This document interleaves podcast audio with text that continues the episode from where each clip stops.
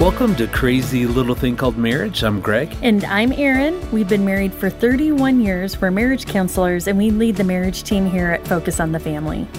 Today's topic is super important, Greg. Yeah, it is. We're talking about recognizing spiritual warfare, identifying it in your marriage, and relearning to pursue each other. Yeah, because even you know, a part of spiritual warfare is just allowing maybe things that are important to the health of our marriage, sort of that help keep us really connected, allow those things to drop off because we get busy and we do other things. And I remember when COVID hit, mm-hmm.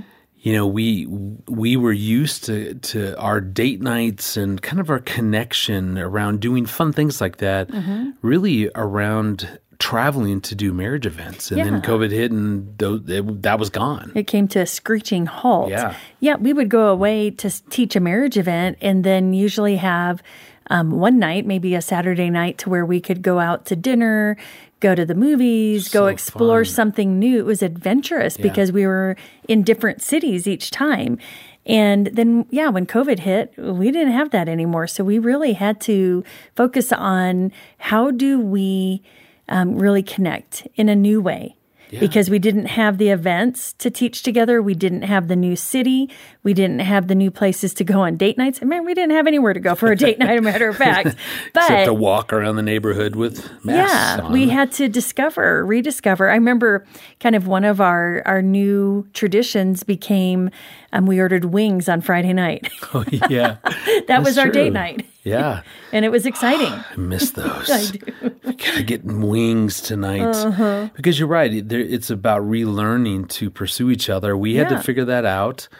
And, and there's going to be moments uh, in, in this journey called marriage that we're going to have to relearn how to yeah. really reconnect. And we, at the same time, we have an enemy mm-hmm. who hates our marriage, hates our connection, despises our unity, right. who wants us to, to get so busy that, mm-hmm. that we're not connecting he that way. He wants us to be set up as adversaries yeah. and to destroy this thing called marriage that God created. Anything that God created, Satan hates. Yeah. So, of course, he's after our marriage and our connection and unity. Yeah. So, let's focus on that today spiritual warfare and how that can really impact mm-hmm. our connection in our intimacy. Mm-hmm. And Erin, actually, a great way to begin to battle spiritual warfare is to take our marriage assessment because one of the things that we're looking at is our shared spiritual relationship. Mm-hmm. And that's mm-hmm. such an important way to battle against the spiritual warfare.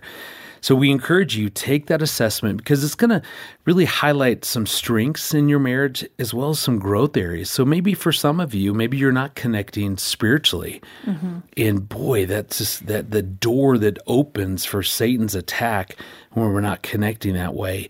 So take that assessment, see how you score, mm-hmm. and it's going to encourage you to see what you're doing well and just some things you you need to pay attention to. Yeah, and research shows that even taking a marriage assessment improves your relationship and your connection. So just going and taking the marriage assessment is going to feed your marriage. Yeah, so we'll put a link to this marriage assessment. Again, it's free. We'll put that link in our show notes. Well, we've got some great segments coming up. Later on, we're going to hear a devotion from Bill Arbuckle about how we can combat spiritual warfare in our marriage. We're also going to hear a question from one of our listeners who wants to know how much time should we be spending together as our kids are getting older. Mm. But first, we had a great conversation with Jason and Tori Benham about how they recognize spiritual warfare in their marriage and how they relearned to pursue each other. They're great authors, speakers with some great thoughts. So let's listen to the conversation we had with Jason and Tori.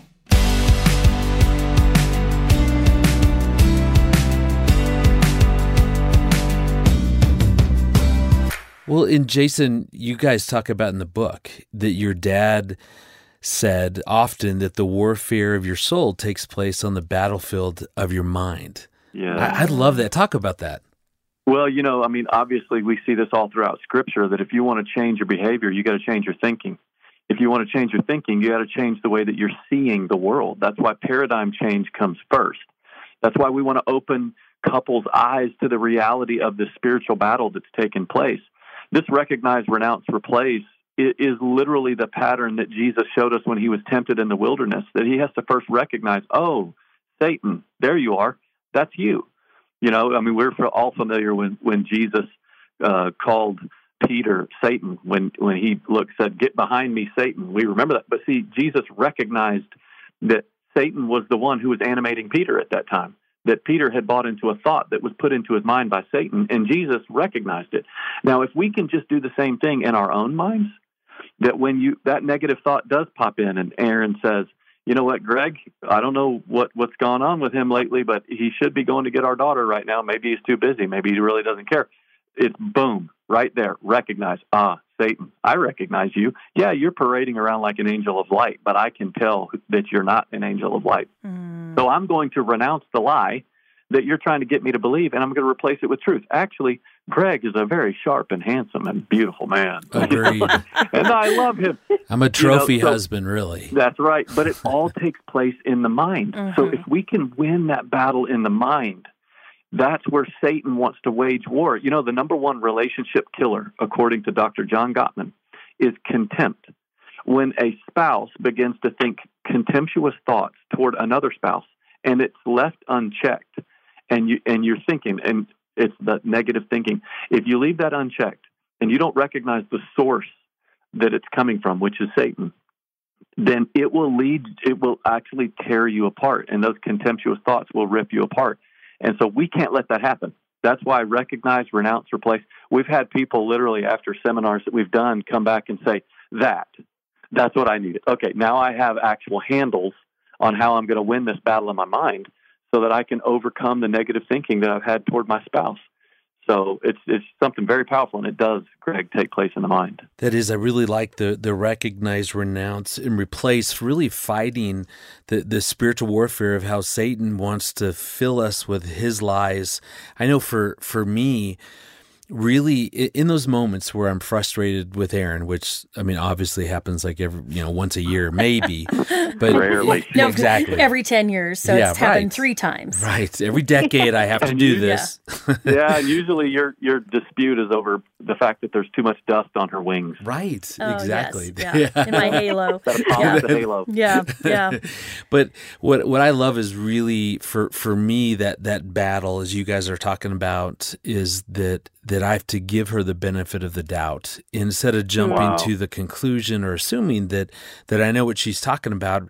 Really being willing to to give her grace, and I think part of how grace can show up in a marriage is when I see Erin for who she's been. We've been married for 30 years. So who she's been over 30 years versus how she's showing up in that moment. Mm. Because mm, we all have okay. those off moments to where we, yeah, I do. I show up ugly in certain moments. And yet, what a, what a gift, as you guys are talking about, when we choose to see who our spouse has been consistently over that that time but that that oh, means okay. that we're tapping into to what the lord really is his truth in in what he's thinking and man yeah. that's that's that's powerful.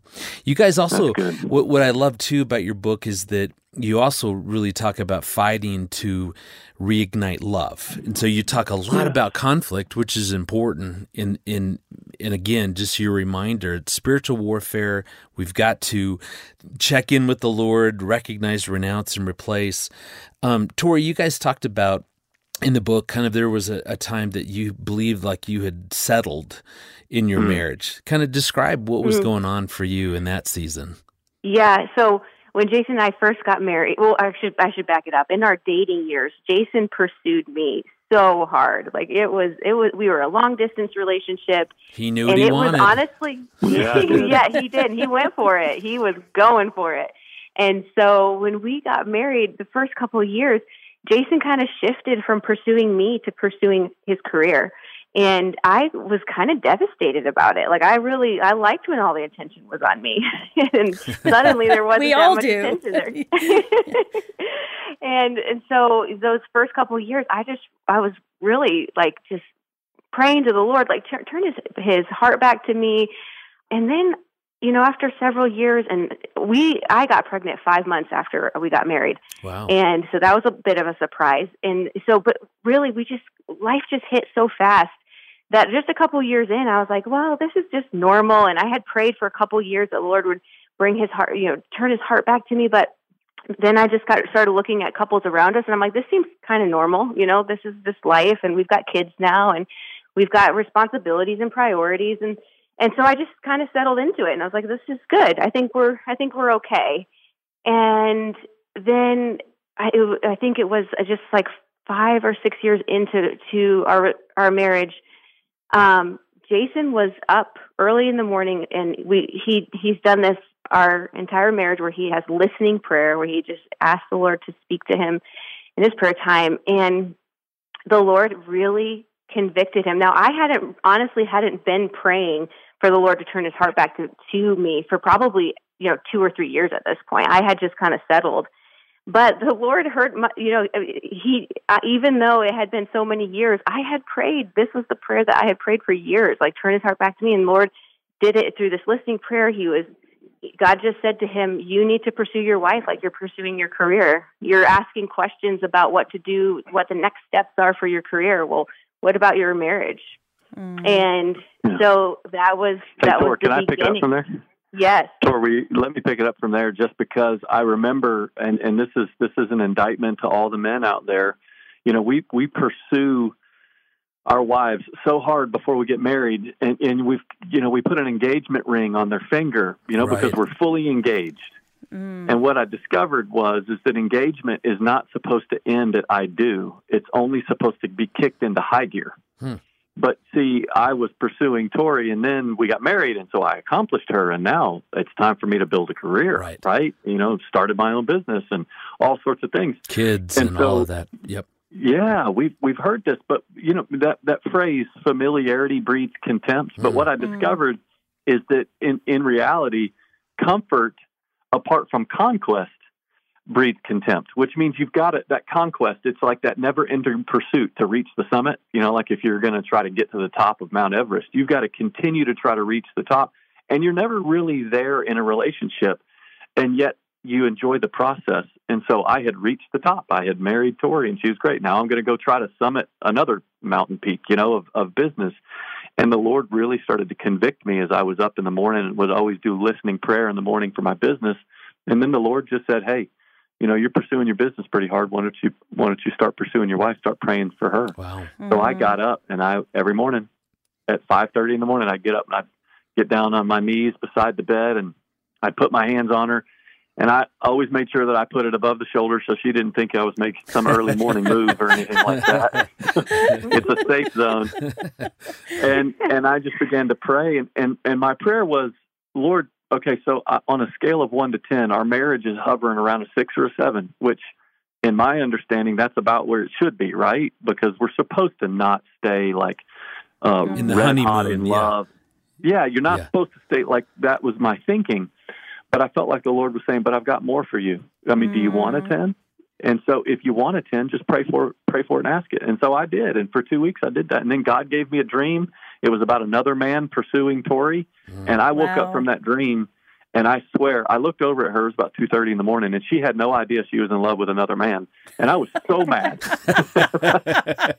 but but God gave me that dream, and it felt so real inside of my Mm. body that Mm. all of a sudden that swarm of jealousy came over me.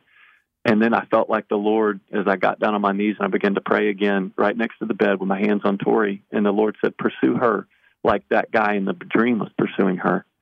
And I'm like, Yes, Lord. Okay, I want to do that, but how? Isn't Yeah. it funny? We get married and we forget how to pursue the heart of our spouse. Right. And I got into the scripture, Revelation 2, when the Lord was talking to the church of Ephesus. He said, You've done a lot of good things, but you lost the love you had at first. And then he gave me a three step process right from Revelation 2, where he says, Remember what you, did, what you did before, repent for letting your love grow cold, and redo the things you did before. Hmm. Remember, repent, redo. And so over the next few weeks, I began to remember what I used to think about Tori, what I used to feel for her. I actually started playing some of the old songs that I would play. I remember Mm. From Here to Eternity by Michael Peterson, I Do by Mark Wills, all the good Yeah, country yeah. love songs. and and I began to remember those things and my heart started to like beat faster for Tori and the next thing I know we're dancing in the kitchen to those same songs after the kids go to bed. I repented for letting my love grow cold and I started to redo all the things that I did to win her heart in the first place and here's the thing guys We've been married 22 years this December. I've been doing it for ever since that fifth year of marriage. I've been doing it for the last 17 years, and I promise you, I feel as much Twitter patient, heart racing type stuff for Tori as I did before we got married because God came in and changed my heart and I began to pursue her. And and when you do that, see the best marriages aren't between two people, they're between three, where it's the husband, the wife, and you bring God into the mix. Mm. And God isn't just your father, he's your father in law. And he wants nothing more for you to love his son or daughter and to pursue their heart. And when you do that, he comes and says, Hey, I'm going to reward you. I'm actually going to 10x your effort. And then at the same time, Tori's responding to, to my pursuits, and, and by God's grace, God put our marriage from a from a six to a 10 instantly.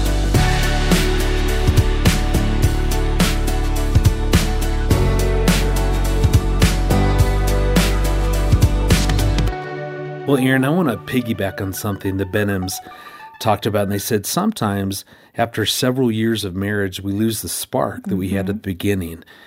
And and I appreciate that perspective because it really is about relearning to mm-hmm. pursue mm-hmm. our spouse. And and and I know for you and I, I think now after 31 years of marriage, we really understand the importance of this idea of really being curious mm-hmm. about each other.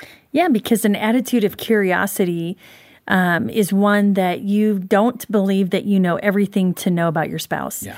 Like you don't know what they're going to say or what they're feeling or what they're going to do. You're just being curious and wondering, like, huh, how are you feeling?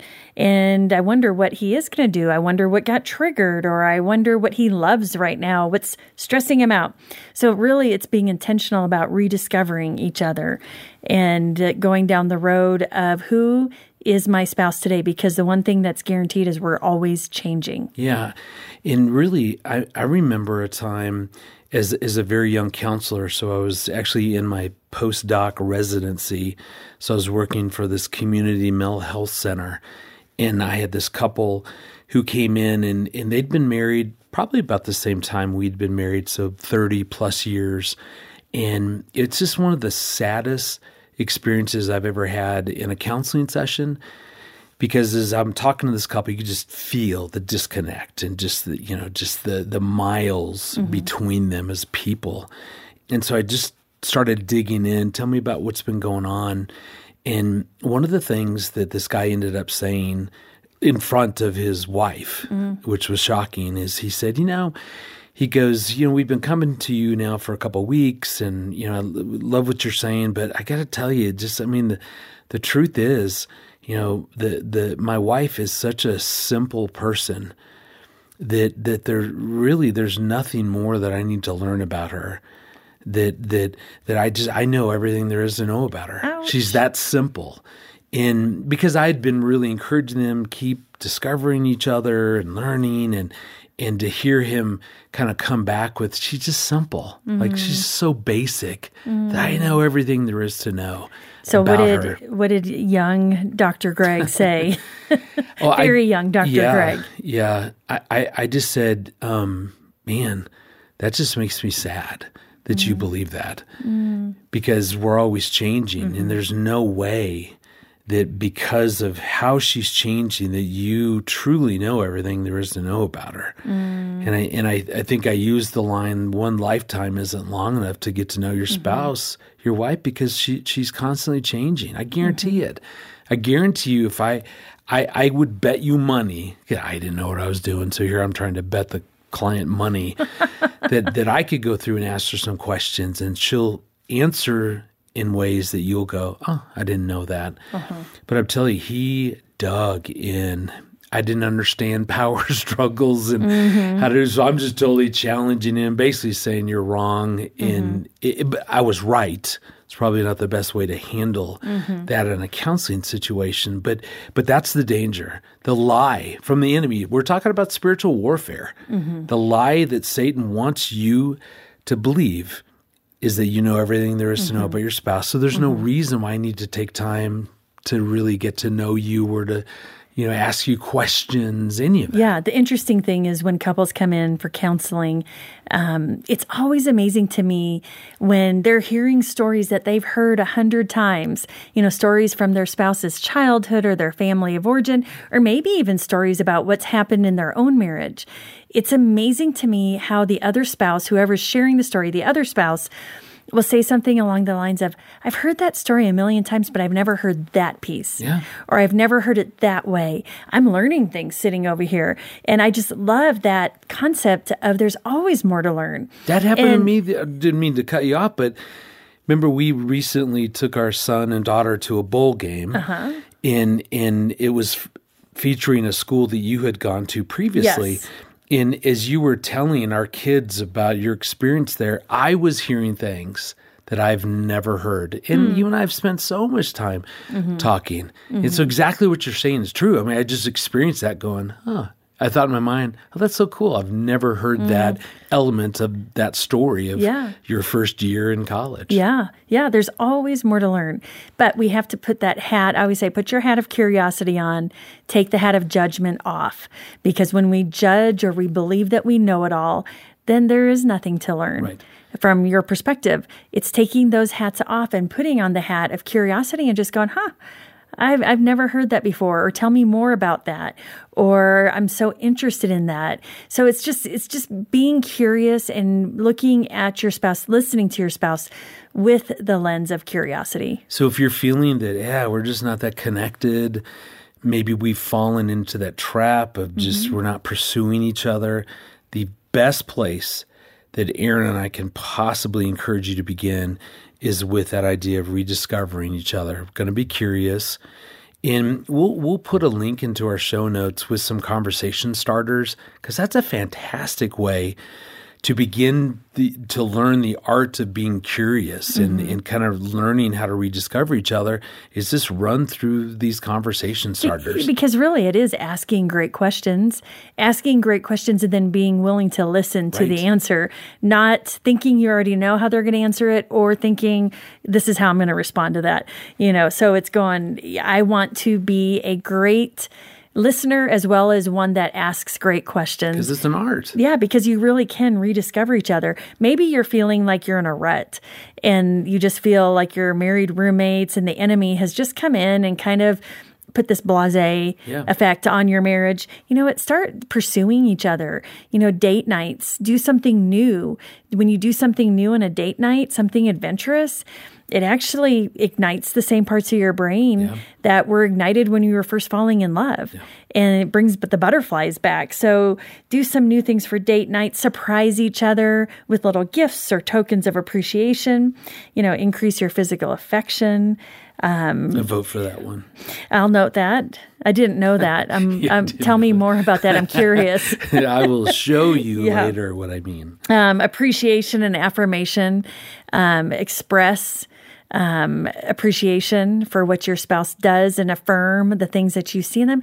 Be a life giver um, because the enemy wants you to speak words of death over each other, speak words of life. That's and part of, course, of the spiritual this warfare. is all stuff that I have control of. Yeah that I can, you know, really care for me, ask God to give me the strength and the curiosity that I need to engage.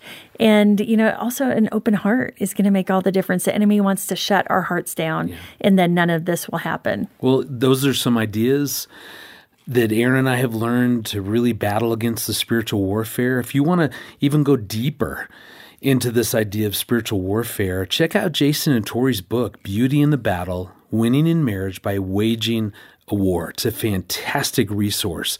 And we have that here at Focus on the Family for a gift of any amount. When you get the book, you're supporting the show, and we just want to thank you for your generosity. Yes, and all the details will be in the show notes.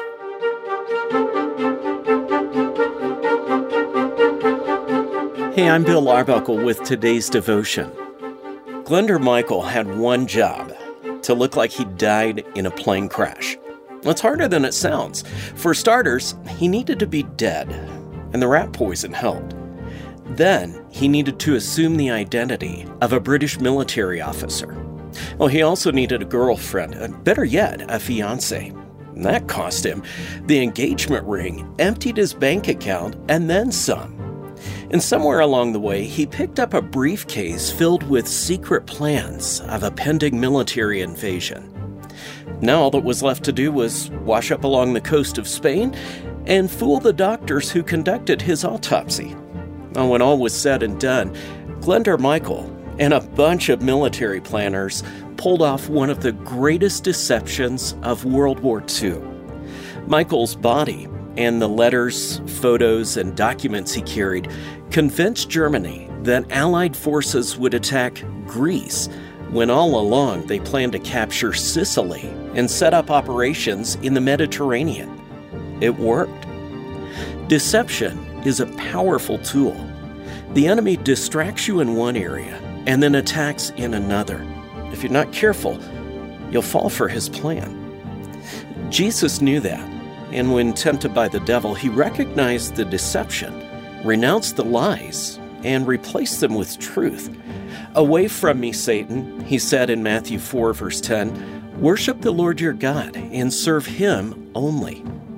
On today's episode, Jason and Tori Benham encourage you to do what Jesus did when facing spiritual warfare in your marriage. Recognize the deception, renounce the lies, and replace them with truth. It's not easy. This is war. Your job is not to look like you've been in a plane crash, but to ask God's help to recognize and defeat the enemy's deceptions. I always love listening to Bill and his ideas on various topics, and he's such an expert in so many areas, but especially in spiritual warfare, yeah. in just being able to notice spiritual warfare within your marriage. Yeah, I think for me, one of the places that I've really learned to pay attention to is, you know, when we have conflict, every once in a while, right? when we experience conflict, um, not today. Not today. So okay, it's a good. good day. Good, good. I, I noticed that in the midst of conflict, it's easy for my brain to begin to have all these extreme thoughts. Mm-hmm. Oh, this is so typical. Erin always, mm-hmm. you know, says that or is always treating mm-hmm. me this way. She's never, you know, that this will never be different.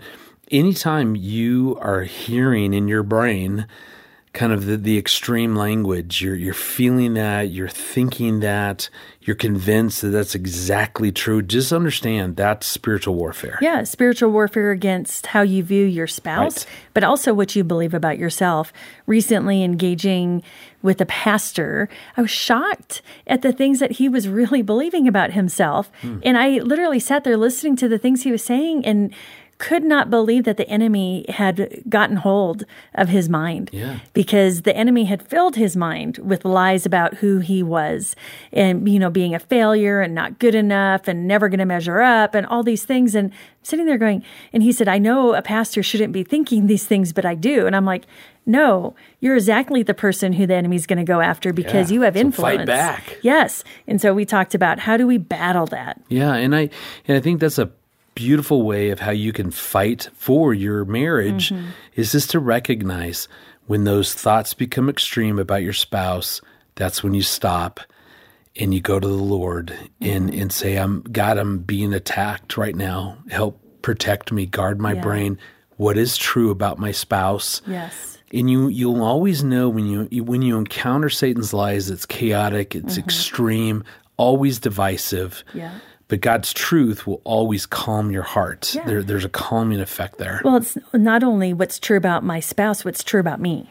Because if you're spinning around just between you and you, it doesn't matter what you think about your spouse. So start with you and, you know, really get clear on what's true about me, but then what's true about my spouse. Yeah, that's that's perfect. Well, Let's turn to um, our weekly Q&A, and this is the part of the show where we're going to answer your burning questions about marriage. Please send us your questions. You can click the link in the show notes or go to crazylittlethingcalledmarriage.com and click the button on the side of our show page to leave us a voicemail.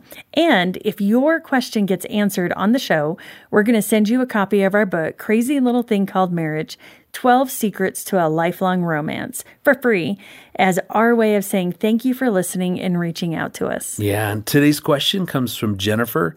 So let's listen to the voicemail that she sent in. Hi, Greg and Erin. Um, how does a married couple find time to spend together when their kids get older? Our children are 11 and 8, and my husband wants to spend two hours with me every single evening. Are his expectations too high? Yes, we want to spend time together, but it's getting harder as the children get older. So, what does that look like? It's such a great question. And yes, the ages of your children, 11 and 8, that is a, it's a busy season. They're in school possibly or you're homeschooling and they have activities in the evenings and maybe Awana church something going on on Wednesday nights. Who knows?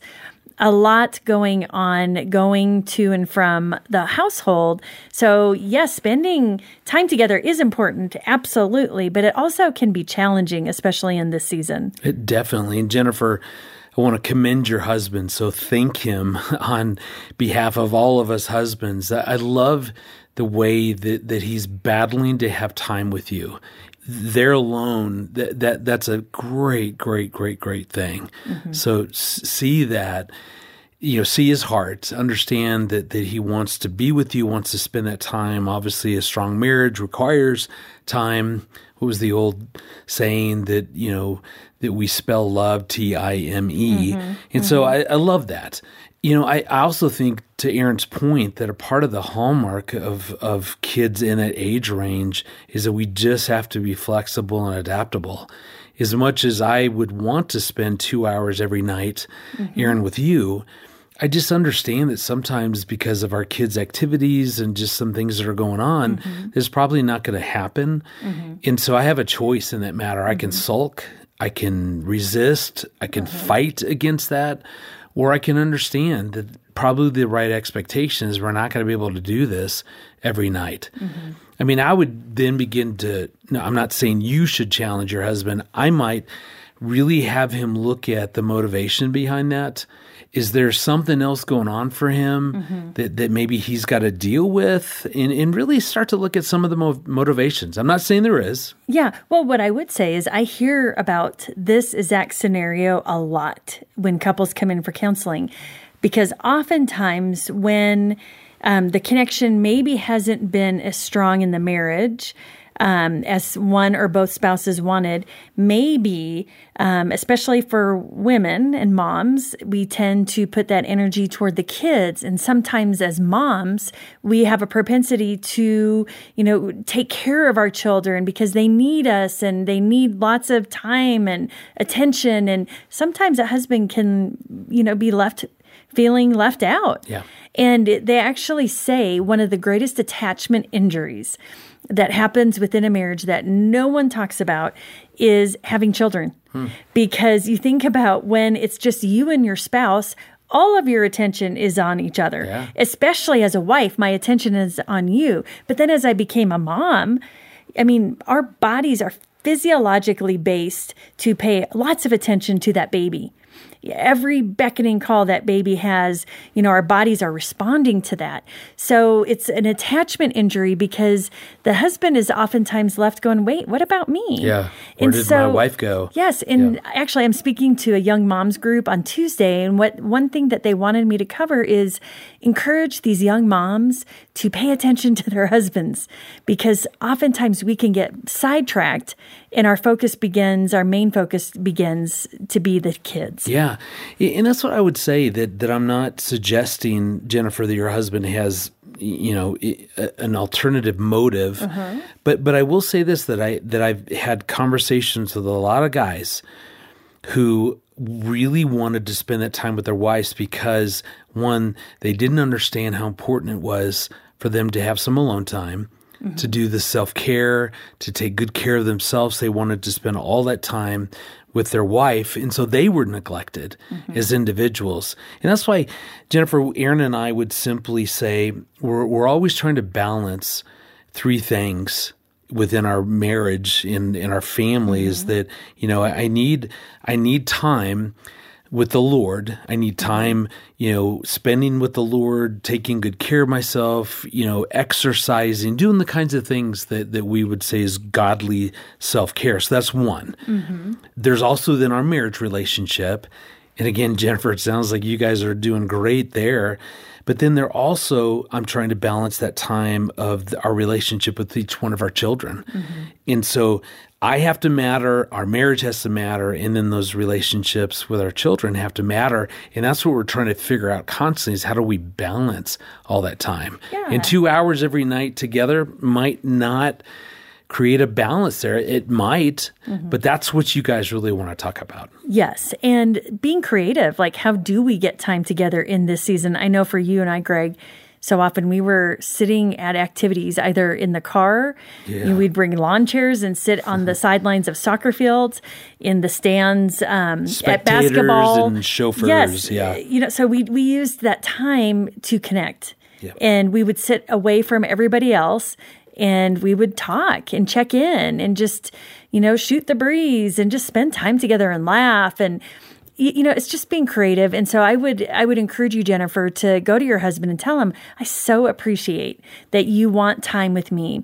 Some days two hours will work and some days two hours won't but let's let's put our minds together yeah. and figure out something that works um, for you and for me and for our family because I want to prioritize our marriage. Our marriage is the most important thing, you know, even above our children. Yeah. Our strong marriage actually brings safety to our children. Right. So, making sure that we're in this together and we will figure out something that works for both of us in this season. Yeah, I love that because you guys could talk about how are we taking good care of us as individuals and that requires time mm-hmm. how are we taking care of us as a couple and then how are we taking care of us as a family in the relationship with our kids and and fill out those three and mm-hmm. make sure those are in balance yes so good well, thanks to Jennifer for your question and look out for your copy of Crazy Little Thing Called Marriage.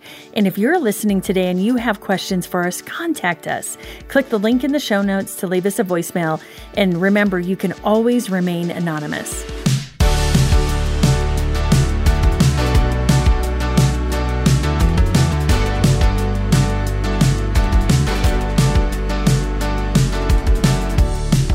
Thank you for joining us for Crazy Little Thing Called Marriage. We hope this episode gave you some practical tips for battling spiritual warfare in your marriage. Yeah, be sure to like, listen, and subscribe wherever you listen to podcasts.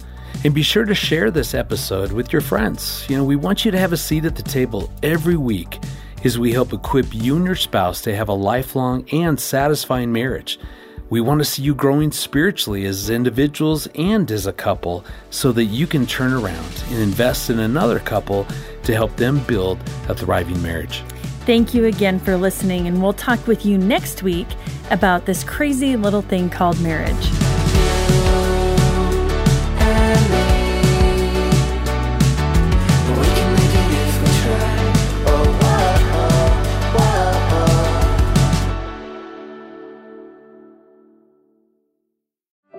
Is your marriage holding on by a thread? For deep hurt, you need deep healing that only comes from the Lord, and you'll find it at a Focus on the Family Hope Restored Intensive in Michigan. Our licensed Christian counselors will help you and your spouse get to the root of your issues in just three to five days, and it works. 80% of the couples are still married two years after attending. Learn more at hoperestored.com and talk with a trusted advisor. That's hoperestored.com.